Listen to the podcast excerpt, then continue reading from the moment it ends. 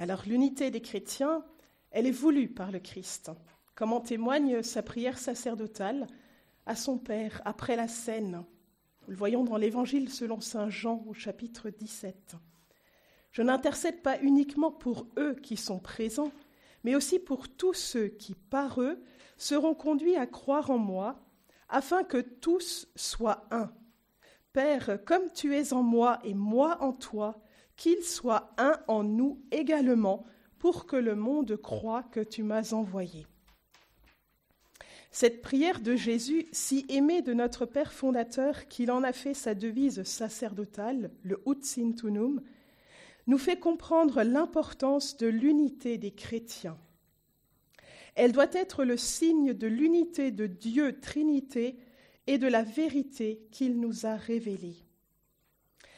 Saint Paul l'a bien exprimé dans l'épître aux Éphésiens au chapitre 4. En effet, comment être crédible dans l'annonce de l'Évangile comme unique vérité si nous ne sommes pas d'accord entre nous?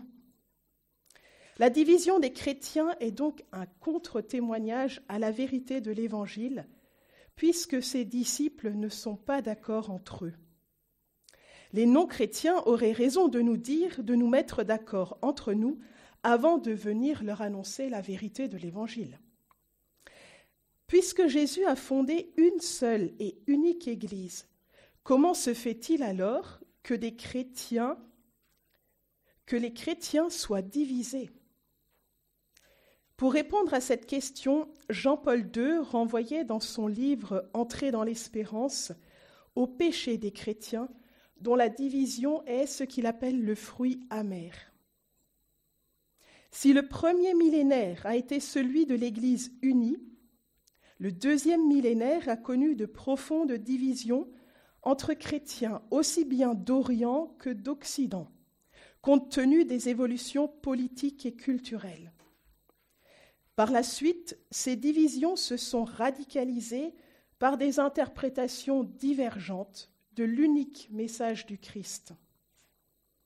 Après tant de divisions que les uns et les autres considéraient comme légitimes au nom de la vérité de l'Évangile, les chrétiens ont fini par prendre conscience du scandale et de l'obstacle à l'évangélisation qu'elle constitue.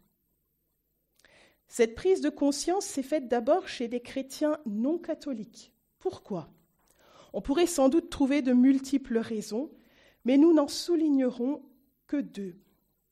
D'une part, ce sont sans doute les nombreuses divisions entre non-catholiques eux-mêmes qui leur ont permis de prendre davantage conscience de la nécessité de s'unir pour avoir un témoignage missionnaire plus crédible. D'autre part, si l'Église catholique est restée longtemps réticente au mouvement œcuménique, c'est qu'elle y voyait un danger de relativisme doctrinal, notamment par rapport au ministère du pape, considéré comme étant la pierre angulaire de l'unité véritable de l'Église.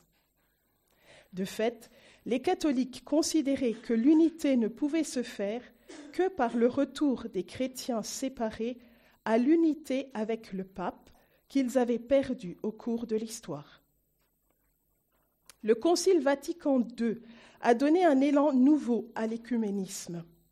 Dans son décret sur l'écuménisme, Unitatis Redintegratio, largement cité par Jean-Paul II dans son encyclique Utunum Sint, il a redonné les orientations et les principes d'un véritable œcuménisme. En trois parties, nous allons voir l'unité dans la conception du Concile Vatican II, ensuite le rôle essentiel et incontournable de l'évêque de Rome, et puis pour finir les autres fondamentaux pour arriver à cette unité. Donc l'unité dans la conception du Concile Vatican II. Il est important de rappeler que Jésus n'a fondé qu'une seule Église. Cette Église est, comme nous l'a rappelé tout à l'heure Sir Gaëtan, une sainte catholique et apostolique. Cette Église est l'Église universelle. Et cette Église est organisée hiérarchiquement. Pierre le Rocher en est la tête, et il l'est en tant que successeur de l'apôtre Pierre, qui est aussi membre du collège des évêques qui succède aux douze apôtres. La communion hiérarchique est un élément nécessaire à l'appartenance plénière à l'Église universelle.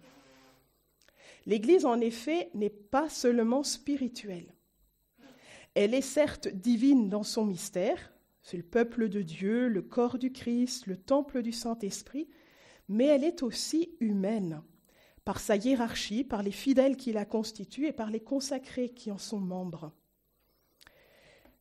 Les apôtres ont fondé les églises particulières. Pour le cardinal Joseph Ratzinger, l'Église universelle préexiste chronologiquement donc dans le temps, et ontologiquement par son être même aux églises particulières. L'Église universelle n'est donc pas la fédération des églises particulières ou la somme des églises particulières, mais elle est l'Église fondée par Jésus qui, à son tour, par les apôtres, a fondé les églises particulières, à la tête desquelles se trouve toujours un évêque qui jouit de la succession apostolique. Nous sommes là devant l'un des mystères ecclésiologiques les plus difficiles après le Concile Vatican II. Le théologien le plus sûr et le plus précis a été Joseph Ratzinger. L'Église universelle et les églises particulières ne doivent pas se concevoir comme des concurrentes. Mais en chaque Église particulière, c'est l'Église universelle qui vit et agit. Chaque Église particulière devrait être en communion avec l'Église particulière de Rome, dont l'évêque est le successeur de Pierre. Le fondement de l'Église particulière est l'évêque diocésain, qui est en communion hiérarchique avec le pape. Le jour de son ordination, l'évêque reçoit deux pouvoirs. Le pouvoir sacramentel, par le troisième degré du sacrement de l'ordre, l'épiscopat, et le pouvoir de juridiction par sa communion hiérarchique avec le pape. Jusqu'à l'an 1000, la communion n'avait pas été blessée par un schisme. L'unité était une réalité, malgré des scandales et des péchés publics qu'il ne faut pas sous-estimer. Le grand schisme d'Orient, en 1054, a été la première grande blessure contre l'unité, qui n'est pas encore cicatrisée. Ce schisme est grave parce que des églises particulières, avec des évêques vrais successeurs des apôtres, se sont trouvées en dehors de la communion avec Rome. La crise de la Réforme, en 1517, dont nous avons parlé au Forum voilà deux ans, a été une nouvelle et grave blessure. Des régions entières d'Allemagne et d'Europe du Nord sont passées au protestantisme. Les églises particulières d'Angleterre se sont également coupées de Rome. Avant le Concile Vatican II, plusieurs catholiques, pour ne pas dire le très grand nombre, comprenaient mal l'adage des pères hors de l'Église, point de salut. Ils identifiaient l'Église universelle à l'Église catholique et romaine, et donc ceux qui n'étaient pas membres de notre Église étaient hors de l'Église. Pouvait-on dire que les orthodoxes et les protestants ne faisaient pas partie de l'Église de Jésus? Le mouvement œcuménique qui a précédé le Concile Vatican II a permis de nuancer cette assertion en s'appuyant sur l'ecclésiologie de communion. Nuancer ne signifie cependant pas relativiser. Il est dit au numéro 4 du décret sur l'œcuménisme les divisions entre chrétiens empêchent l'Église de réaliser la plénitude de catholicité qui lui est propre en ceux de ses fils qui, certes, lui appartiennent par le baptême, mais se trouvent séparés de sa pleine communion. Bien plus, pour l'Église elle-même, il devient plus difficile d'exprimer sous tous ses aspects la plénitude de la catholicité dans la réalité même de la vie. Il est également parlé dans ce même décret de plénitude de moyens de salut, dont les éléments essentiels sont les douze articles du credo, les sept sacrements, les dix commandements, le Notre Père, la communion hiérarchique. seule l'Église catholique, en qui subsiste l'Église universelle, possède cette plénitude de moyens. Cette question du subsistit in est difficile. Nous ne reprendrons qu'un extrait du numéro 8 de la Constitution dogmatique Lumen Gentium, qui nous dit que subsister signifie la perpétuelle continuité historique et la, la, permanence de tous les éléments institués par le Christ dans l'Église catholique, dans laquelle on trouve concrètement l'Église du Christ sur cette terre. Pour en revenir à notre propos, s'il existe une pleine communion, il existe aussi une communion imparfaite. Cette vision ouvre la voie à un nouvel œcuménisme. Avant de voir ce qui nous divise, regardons ce qui nous unit. Par le baptême, c'est un fait, nous devenons membres du corps du Christ. Celui qui reçoit le baptême dans une église orthodoxe ou une église protestante reçoit un baptême valide. Il est chrétien du Christ. Il est donc notre frère et il n'est pas responsable de la division entre les églises particulières. Mais il n'est pas en pleine communion avec l'Église catholique. Nous devons comprendre la difficulté de nos frères séparés.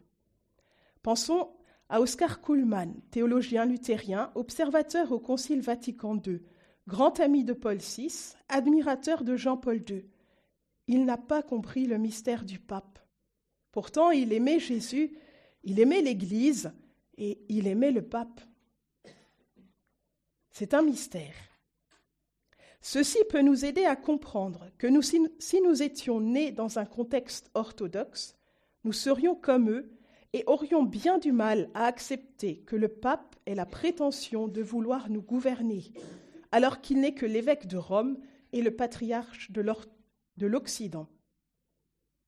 L'unité ne pourra se faire que dans la charité et la vérité. Le pape Jean-Paul II a vraiment compris l'œcuménisme selon l'esprit du Concile, et il en a vécu. Nous pouvons admirer avec quelle charité, quelle humilité et quel respect il est allé à la rencontre de tous nos frères séparés, et pas seulement eux, mais aussi les hommes des autres religions, et cependant, il est resté fidèle et ferme dans la foi reçue du Christ en respectant la hiérarchie des vérités. Quel est donc ce rôle essentiel et incontournable de l'évêque de Rome?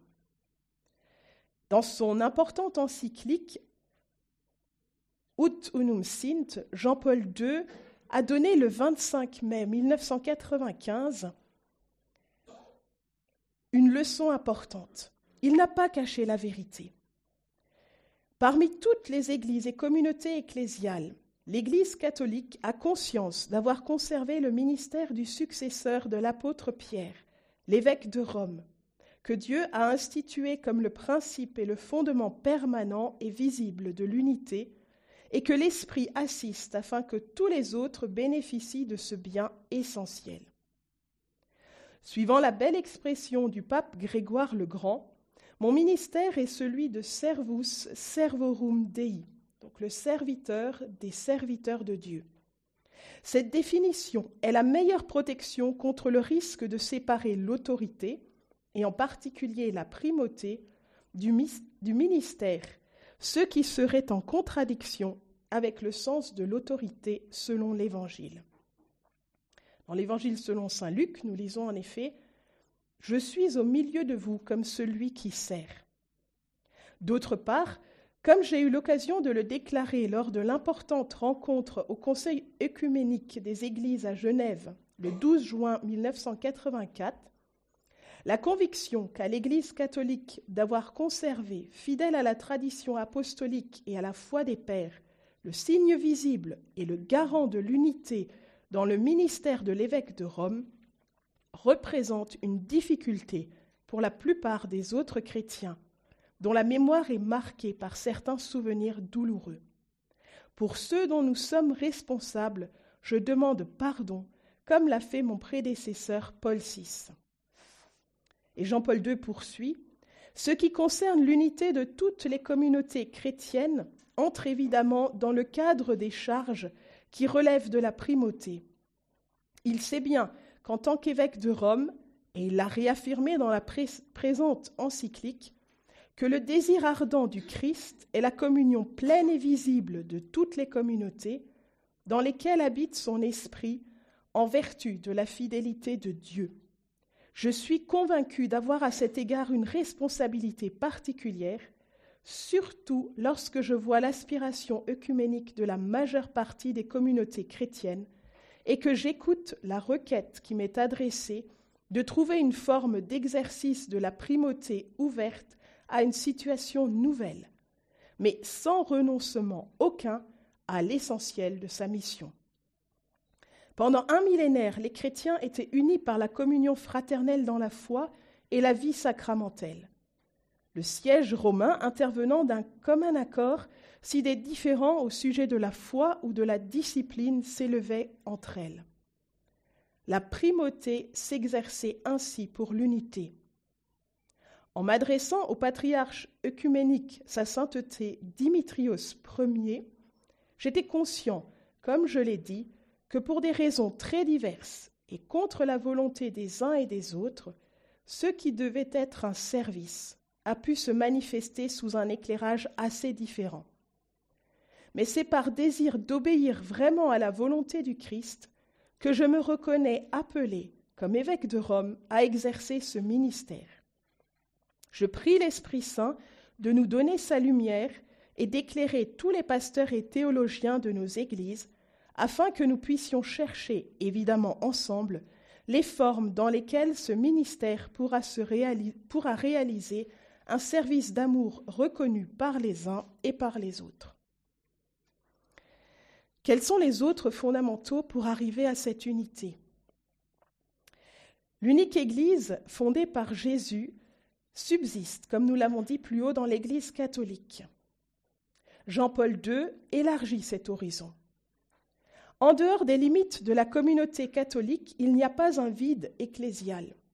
De nombreux éléments de grande valeur, eximia, qui dans l'Église catholique s'intègrent dans la plénitude des moyens de salut et des dons de grâce qui font l'Église, se trouvent aussi dans les autres communautés chrétiennes.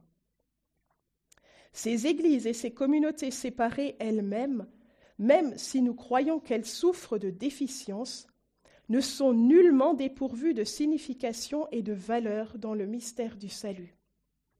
En effet, l'Esprit du Christ ne refuse pas de se servir d'elles comme de moyen de salut, dont la vertu dérive de la plénitude même de grâce et de vérité qui a été confiée à l'Église catholique. Dans cette encyclique, Jean-Paul II avait parlé du concept d'Église sœur concept utilisé jusque-là pour les autres églises, mais pas pour l'Église catholique romaine. Le cardinal Joseph Ratzinger a dû préciser avec autorité dans quel sens il fallait comprendre ce concept. L'Église universelle n'a pas d'Église sœur. Les Églises particulières sont entre elles des sœurs. Ainsi, l'Église particulière de Rome, dont notre pape François est l'évêque, et l'Église sœur de Moscou, de Constantinople, etc. Mais l'Église une, sainte, catholique et apostolique qui subsiste dans l'Église catholique, elle n'a pas d'Église sœur. Il est donc bien évident que la division est un scandale. Toutes les églises particulières devraient être en communion avec l'Église de Rome pour n'être que la seule Église universelle de Jésus dans la plénitude de ses moyens et de, moyens de salut et de catholicité. L'unité ne peut se faire que par la pleine incorporation de tous les fidèles dans cette Église dont Pierre est la tête. Tous les chrétiens sont donc appelés à accueillir les vérités catholiques. Mais unité ne veut pas dire uniformité. Les églises gréco-catholiques ou certaines églises orientales possèdent le rite, la culture et la spiritualité orthodoxes, tout en étant unis au siège de Pierre et en partageant toutes les vérités de foi catholique. Il faut tenir compte de la hiérarchie des vérités. Certaines vérités sont plus importantes et plus prioritaires que d'autres en vue de l'unité. Il est important dans ce contexte d'aider nos frères à franchir des étapes et de laisser le temps nécessaire de mûrissement. Le Concile a beaucoup insisté sur la nécessité du dialogue. Comment pourrions-nous travailler à l'unité s'il n'y a pas cette volonté commune de s'écouter et de dialoguer? Dans son encyclique, Jean-Paul II écrit Il faut passer d'une position d'antagonisme et de conflit à une position où l'un et l'autre se reconnaissent mutuellement comme des partenaires. Quand on commence à dialoguer, chacune des parties doit présupposer une volonté de réconciliation chez son interlocuteur, une volonté d'unité dans la vérité. Grâce à ce dialogue, bien des préjugés sont tombés aujourd'hui et bien des points de divergence qui résidaient souvent dans une expression de foi mal comprise ont disparu. Ce dialogue doit commencer par la conversion du cœur, personnel et communautaire. Le Concile insiste aussi beaucoup sur la prière. Jean-Paul II y est revenu plusieurs fois dans son encyclique. La prière doit être l'âme de l'œcuménisme, et ce sera l'Esprit Saint qui fera le don de l'unité, car c'est lui qui peut transformer l'intérieur des cœurs et des esprits. La prière est essentielle ainsi, chaque année, la semaine de prière pour l'unité des chrétiens doit nous stimuler à nouveau. Le Concile demande enfin de se méfier d'un faux irénisme, qui est un état d'esprit qui, pour faire la communion à tout prix, veut ignorer tout ce qui nous divise et fonder l'unité sur le plus petit dénominateur commun. Le Saint-Père le dit bien, L'unité voulue par Dieu ne peut se réaliser que dans l'adhésion commune à la totalité du contenu révélé de la foi. En matière de foi, le compromis est en contradiction avec Dieu qui est vérité. Les problèmes que l'on ne peut pas voir, que l'on ne veut pas voir, et que l'on veut considérer comme peu importants par rapport à l'unité, qui ne sont donc pas résolus aujourd'hui, ressurgiront plus tard et provoqueront de nouvelles divisions. Répétons-le, il ne peut y avoir d'unité que dans la vérité. Ce point est très important, surtout en nos temps actuels. C'est l'unité dans la foi qui fait l'unité en profondeur et qui est seule possible. Nous ne pouvons pas être unis si nous ne croyons pas la même chose de l'Évangile. Ce bref rappel de la situation nous aide à mieux comprendre l'œuvre œcuménique immense qui doit être réalisée pour retrouver l'unité de l'Église du Christ. Nous ne pouvons que souhaiter que nous ayons soif de l'unité des chrétiens. Ne soyons cependant pas autoréférents. N'ayons pas la prétention d'avoir réponse à tout, mais soyons conscients que nos frères d'autres confessions peuvent nous apporter quelque chose. Pensons à la fidélité à la lecture de la parole de Dieu chez les protestants ou le sens de l'adoration chez les orthodoxes. Pour obtenir des grâces d'unité, mettons en application ce que notre Père fondateur, le Père Lucien Marie n'a cessé de nous répéter. Exprimez-vous et soyez détachés, enrichissez-vous des idées des autres. La réconciliation ne peut être l'œuvre que de Dieu. Concluons donc par cette prière pour l'unité des chrétiens composée par l'abbé Paul Couturier, qui avait pris cette intention urgente très à cœur. Seigneur Jésus, qui à la veille de mourir pour nous, a prié pour que tous tes disciples soient parfaitement un, comme toi en ton Père et ton Père en toi, fais-nous ressentir douloureusement l'infidélité de notre désunion. Donne-nous la loyauté de rejeter ceux qui se cachent en nous d'indifférence, de méfiance et même d'hostilité mutuelle. Accorde-nous de nous rencontrer tous en toi, afin que de nos âmes et de nos lèvres monte incessamment ta prière pour l'unité des chrétiens, telle que tu la veux, par les moyens que tu veux. En toi qui es la charité parfaite, fais-nous trouver la voie qui conduit à l'unité dans l'obéissance à ton amour et à ta vérité.